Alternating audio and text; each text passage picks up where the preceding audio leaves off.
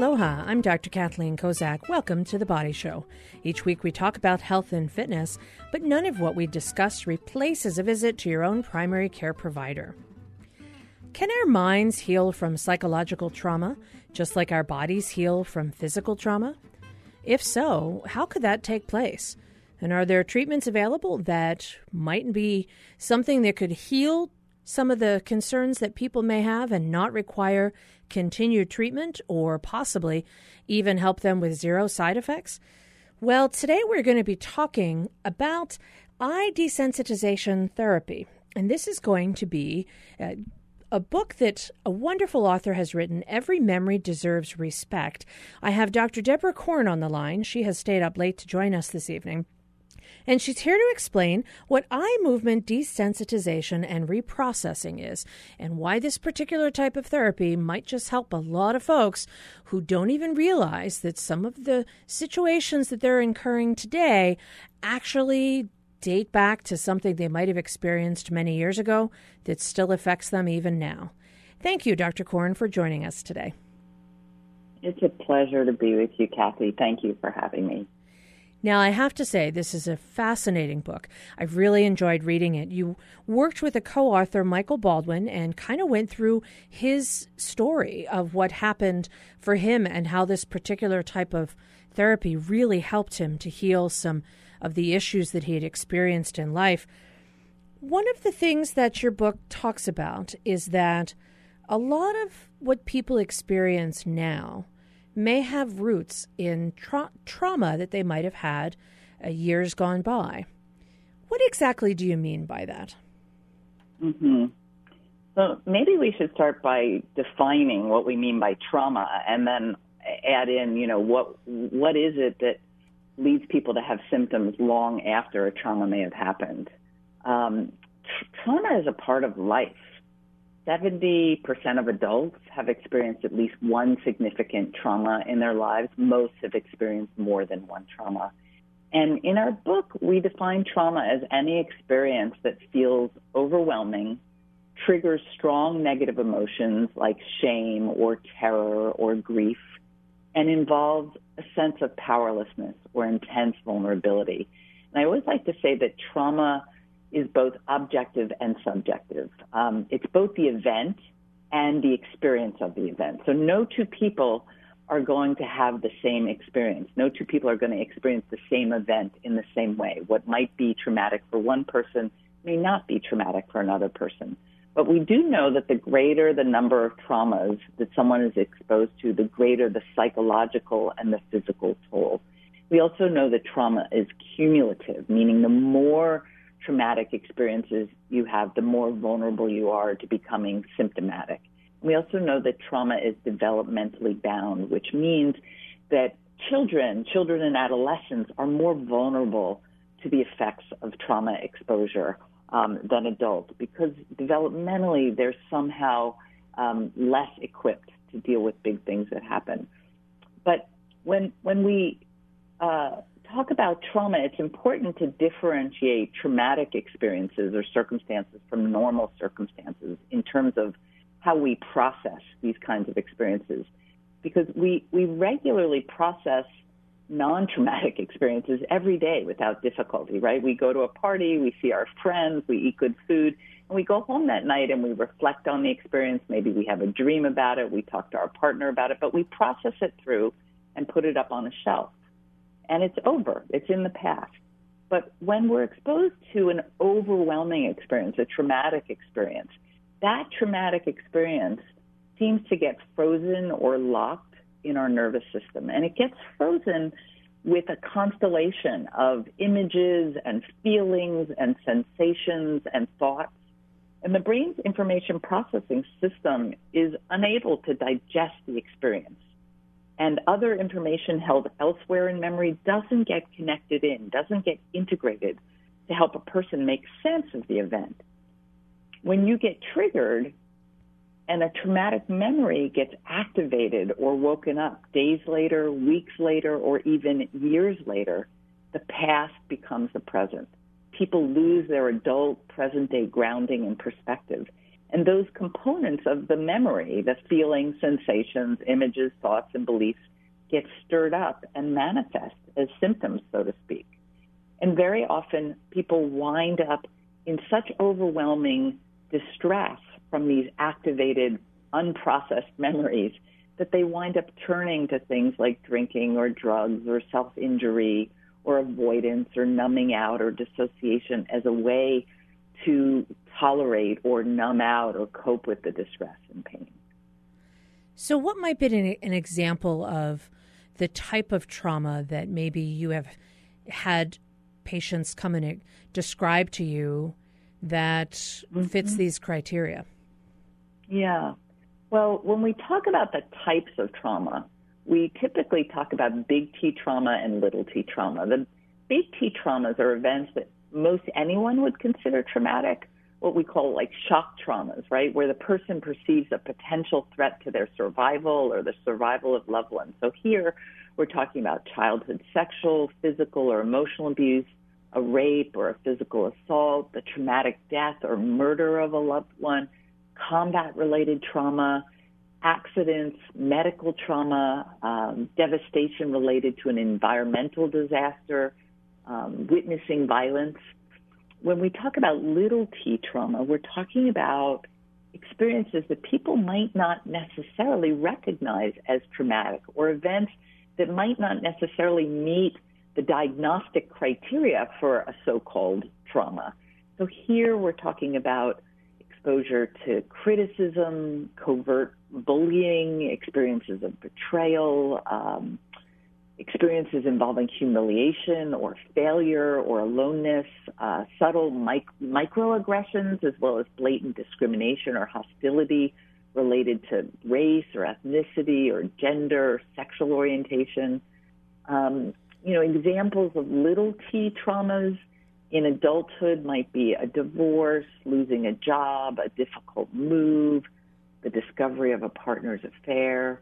Examples in childhood of little t, um, maybe feeling ignored or different, unable to measure up, or powerless to control the craziness or the chaos in your family. And maybe the last thing I'd say about the types of trauma is it's important to recognize that trauma involves both omission and commission, right? When we're talking about acts of commission, we're talking about things that happen to you, right? That sexual, physical, emotional abuse or an assault. It happens to you. It's committed against you. When we talk about acts of omission, we're talking about situations where things were supposed to happen but didn't. Situations where someone was not properly uh, protected, listened to, cared for, or valued, right? Experiences of uh, neglect or deprivation, abandonment, alienation, discrimination. Um, so it's important to talk about types of trauma in that way as well. Well, and that sort of brings about what I would imagine is some of the more covert types of situations that someone may not recognize they might have experienced when they were younger, mm-hmm. but it truly affects them to this day. You've talked about the fact that children and adolescents may be more susceptible due to the development process in their brain that they may experience some of these things and you know freeze it away and not necessarily think it affects them on their daily activities but in exactly. fact it might actually be the reason why they behave in certain ways or why they might have difficulties in relationships or holding down a job or staying close with their family so it sounds like you know, there are big traumas that a lot of us would recognize, and these are things that all of us would know. But I almost feel like the more insidious problem are the little traumas.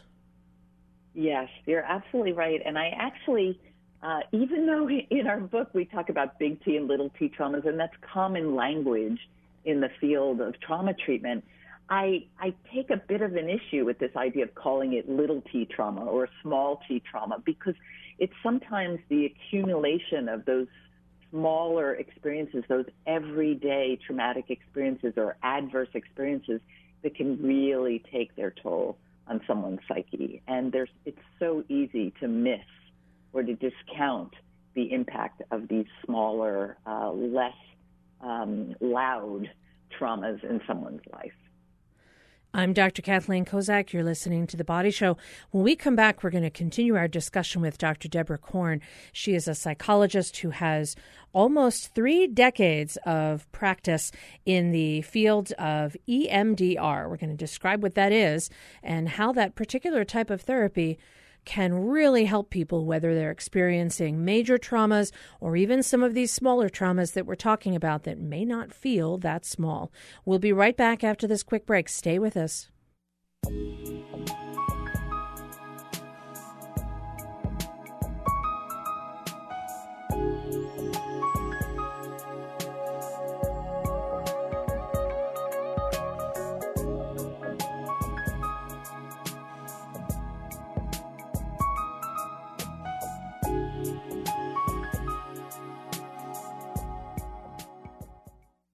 Welcome back to the Body Show. I'm Dr. Kathleen Kozak, and today I have author and psychologist and expert Dr. Deborah Korn on the line, and we're talking about the way that all of us might experience trauma in our lives and how that could affect how we are dealing with other issues in our regular everyday lives and how that might have a direct connection and effect for us.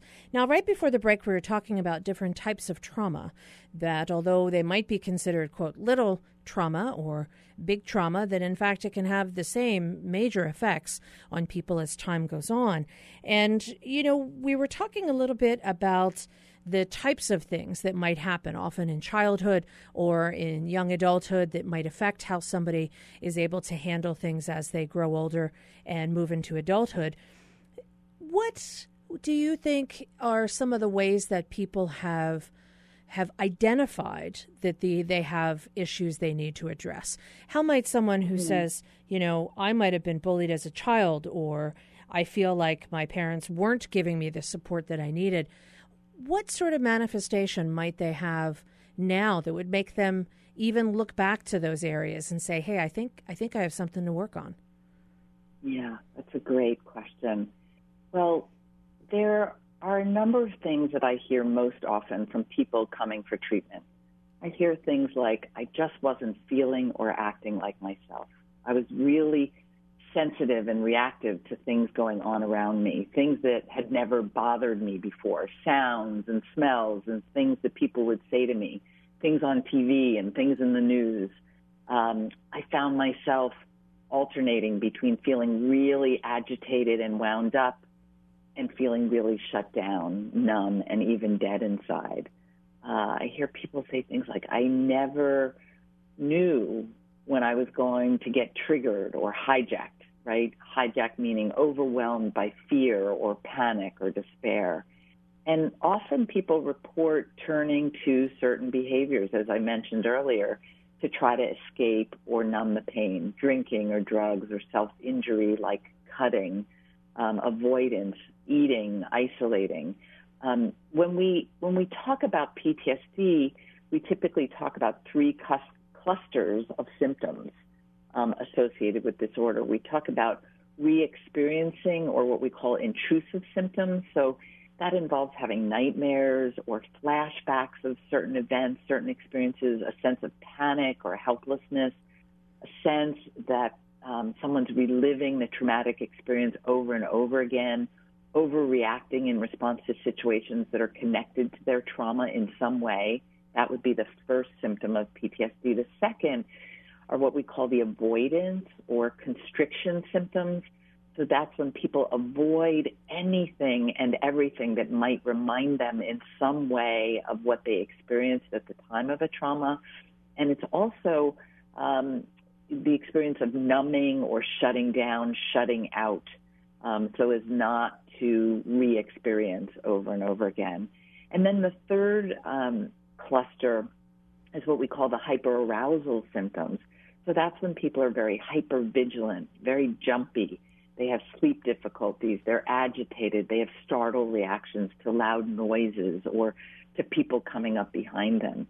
And then, you know, when people are, those are the kinds of symptoms that people experience when they've been uh, exposed to like a single trauma or a couple of traumas. Um, but when people have had exposure to trauma that is prolonged or repetitive or long lasting, where there's like no escape, right? Trauma that's typically interpersonal or intimate in nature at the hands of family members or intimate partners or known caregivers. So here we're again talking about childhood sexual, physical, or emotional abuse, um, sex trafficking, prolonged domestic violence, neglect and deprivation, separation from caregivers. When this is the case, in addition to their PTSD symptoms, the ones that I just mentioned, trauma survivors also experience severe and pervasive problems with emotions, with what we call affect regulation. They have problems with anger or depression, struggles with substance abuse, self injury, suicidal feelings. Again, these efforts to try to regulate their feelings, to get their feelings under control when they feel completely overwhelming. They also struggle with long term negative self esteem, right? The sense of I'm not good enough, I'm bad, I'm defective, I'm unlovable. And then finally, they struggle with difficulty sustaining relationships and feeling close to other people. And so there's all kinds of difficulties that we see in that domain in terms of trust and the ability to relax and feel safe in relationship. So, with all of that potential on how it's affecting someone, either with, you mentioned affect regulation or looking at their own ability to have self respect or how they engage in relationships mm-hmm. with others. Mm-hmm. One of the types of treatment that you've developed and helped to master the the efficacy of, and you've even written a book about, is EMDR. What exactly is that? And you've been doing this now for almost three decades. So, I mean, I think you've probably seen it over time really develop and flourish as a treatment option. Yes, absolutely. Well, let me just break down the name to start. EMDR stands for eye movement desensitization and reprocessing. It's a mouthful. it's a, it's uh, an earful. One of the reasons why we named the book "Every Memory Deserves Respect" is we wanted a way for people to remember eye movement desensitization and reprocessing (EMDR), and so "Every Memory Deserves Respect" stands for EMDR when we talk about desensitization, we're talking about the reduction of distress or fear or anxiety. When we talk about reprocessing, we're talking about the reevaluation or the restructuring of thoughts and beliefs and kind of the transformation of one's sense of self relative to past traumatic experiences. We, we're working to move the past into the past, to put it up on the shelf and leave it there. And then when it comes to the eye movement, component. Uh, Francine Shapiro, the developer of EMDR, accidentally discovered that purposely moving your eyes horizontally back and forth while focusing on a traumatic memory leads to a reduction in the vividness and the emotional intensity of the memory. She developed a, a whole protocol, an effective protocol for treating PTSD and trauma related problems using this bilateral or back and forth eye movement um, stimulation, and she published the very first research study on this approach in 1989. She worked with rape survivors and Vietnam combat vets. So, hence the name eye movement, desensitization, and reprocessing. Now, EMDR is a memory focused psychotherapy that helps people deal with the impact and the legacy of trauma and adverse experiences in their lives. It's based on the idea that psychological problems are related to a failure to adequately process traumatic experiences and memories, to process them to some kind of resolution. So, unprocessed traumatic memories, frozen or locked in our nervous system, continue to affect how we perceive things, decisions we make, reactions we have, uh, the beliefs we hold about ourselves and others. And present day triggers activate these unprocessed traumatic memories, leading to symptoms that cause ongoing distress. And in EMDR therapy, we help clients access and activate their unprocessed traumatic memories with a set of focused questions. And then we jumpstart the brain's information processing system using bilateral stimulation. And with EMDR reprocessing, a client's distress eventually decreases and relevant adaptive bits of information located in other parts of the brain, helpful present day perspectives get integrated. So folks are able to move to a place where they're able to say and really believe, really feel, it's over. I'm safe now. I was only a kid doing the best that I could. It wasn't actually my fault, right? I'm in control now. I have choices. They're able to move the past into the past. And there are shifts for people in thoughts and feelings and behaviors and physical sensations. And healing involves spontaneous movement toward more positive thinking and more manageable feelings, uh, and a significant reduction in the level of disturbance experienced in one's body. I'm Dr. Kathleen Kozak. You're listening to The Body Show. When we come back, we're going to continue our discussion with psychologist and author Dr. Deborah Korn about what a session like this might actually be like and what, what sort of research has been done to prove how effective it can be for individuals who choose this as a type of psychotherapy. We'll be right back after this quick break. Stay with us.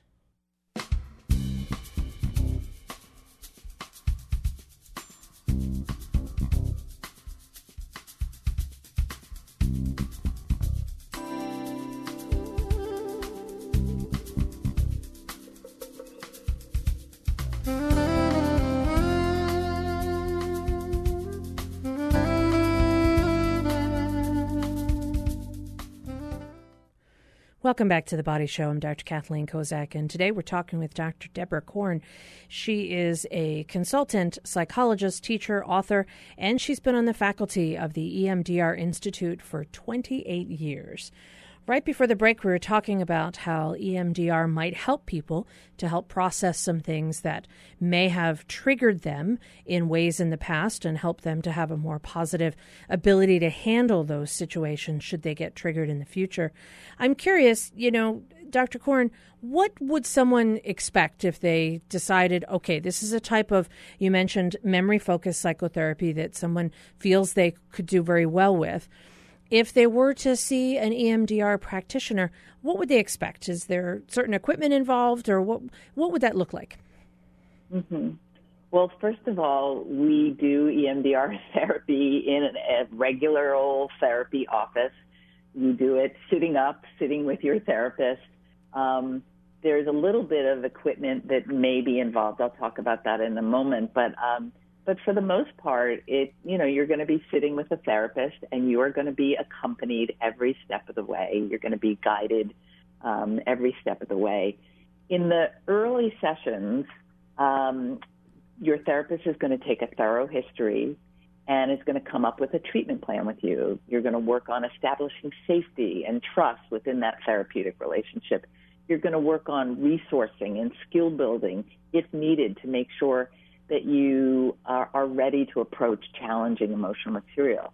Now, most people don't show up for ther- for therapy saying I want to work on my traumatic memories from age 5 or age 12. Sometimes they do, but mostly people walk through our doors and say I'm miserable, I'm having trouble coping, I'm having marital problems, I'm depressed, anxious, I have PTSD symptoms.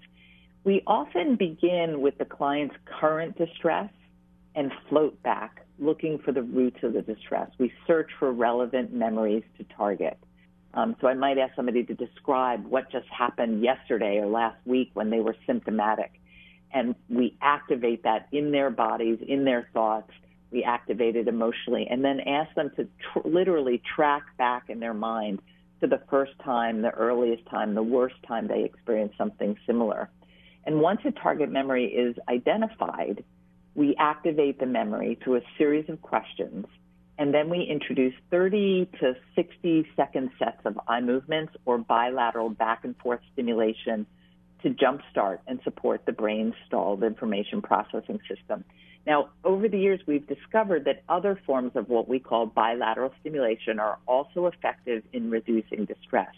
We might have clients track our fingers with their eyes as the fingers move back and forth, or track a light what we call on a light bar, track a light that moves back and forth, or we might have them listen to alter, alternating tones, or we might tap back and forth on their hands as they rest them in their lap.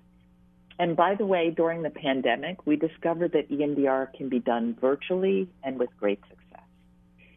Now, with every set of bilateral stimulation, the client is asked to simply notice what changes or emerges and to report images, thoughts, feelings, uh, sensations, impulses, insights.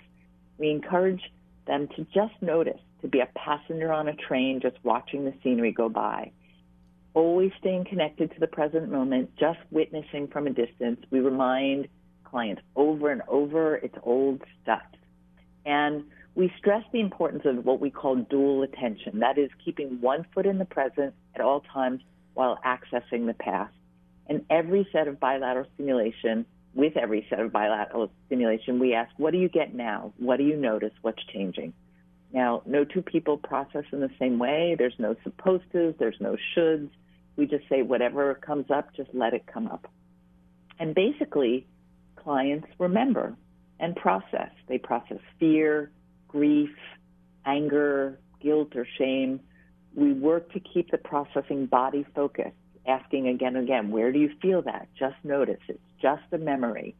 And in the course of processing, a client might imagine saying or doing what they never got to previously say or do, expressing their rage, running away, fighting back with superhuman strength. A client might also spontaneously see their younger self and offer some compassion or care imaginally. With re with reprocessing, um, a client's distress eventually decreases, and relevant adaptive bits of information get integrated in. And as I said earlier, there's shifts in thoughts, feelings, behaviors, physical sensations. Um, the last thing I'll say is that EMDR is a comprehensive treatment approach, and what that means is we work on both past, not both, we work on past traumatic events, we address current triggers, and ultimately we help our clients prepare for the future. So if they have things that they've been avoiding, if they have goals that they want to initiate, if they want to be able to face certain things that have been triggering them in the recent past, we make sure that they are prepared to confront all of those situations and confront it with new beliefs, new feelings about themselves, and with a sense of mastery. Well, I have to say, I think that it certainly sounds like it is, a, in some ways, a revolutionary treatment. It doesn't it doesn't require medication. It requires partnership with your therapist. And it's from the book that you have written. It has quite amazing success for those people for whom this is a, a, therapy that works for them. I think the statistics show quite a lot of success, and you've gone through in the book a lot of different stories of how well this therapy can work. I do want to mention the book is Every Memory Deserves Respect, and Dr. Deborah Korn, I want to thank you for being on the show with us today and sharing your expertise. People can find the book uh, through your website on Amazon, wherever books are sold. Mm-hmm. Yes, our website is the name of the book, everymemorydeservesrespect.com, and you'll find lots of information as well as links where you can purchase the book and where you can search for an EMDR therapist for yourself. Well, I want to thank you again for sharing your expertise with us. If you'd like to hear this show again, you can click on hawaiipublicradio.org, follow the links to the body show. You can also find us on the HPR app. Our engineer is David Chong. I'm Dr. Kathleen Kozak. We will see you next week when we continue to talk about health topics right here on The Body Show every Monday. We'll see you then.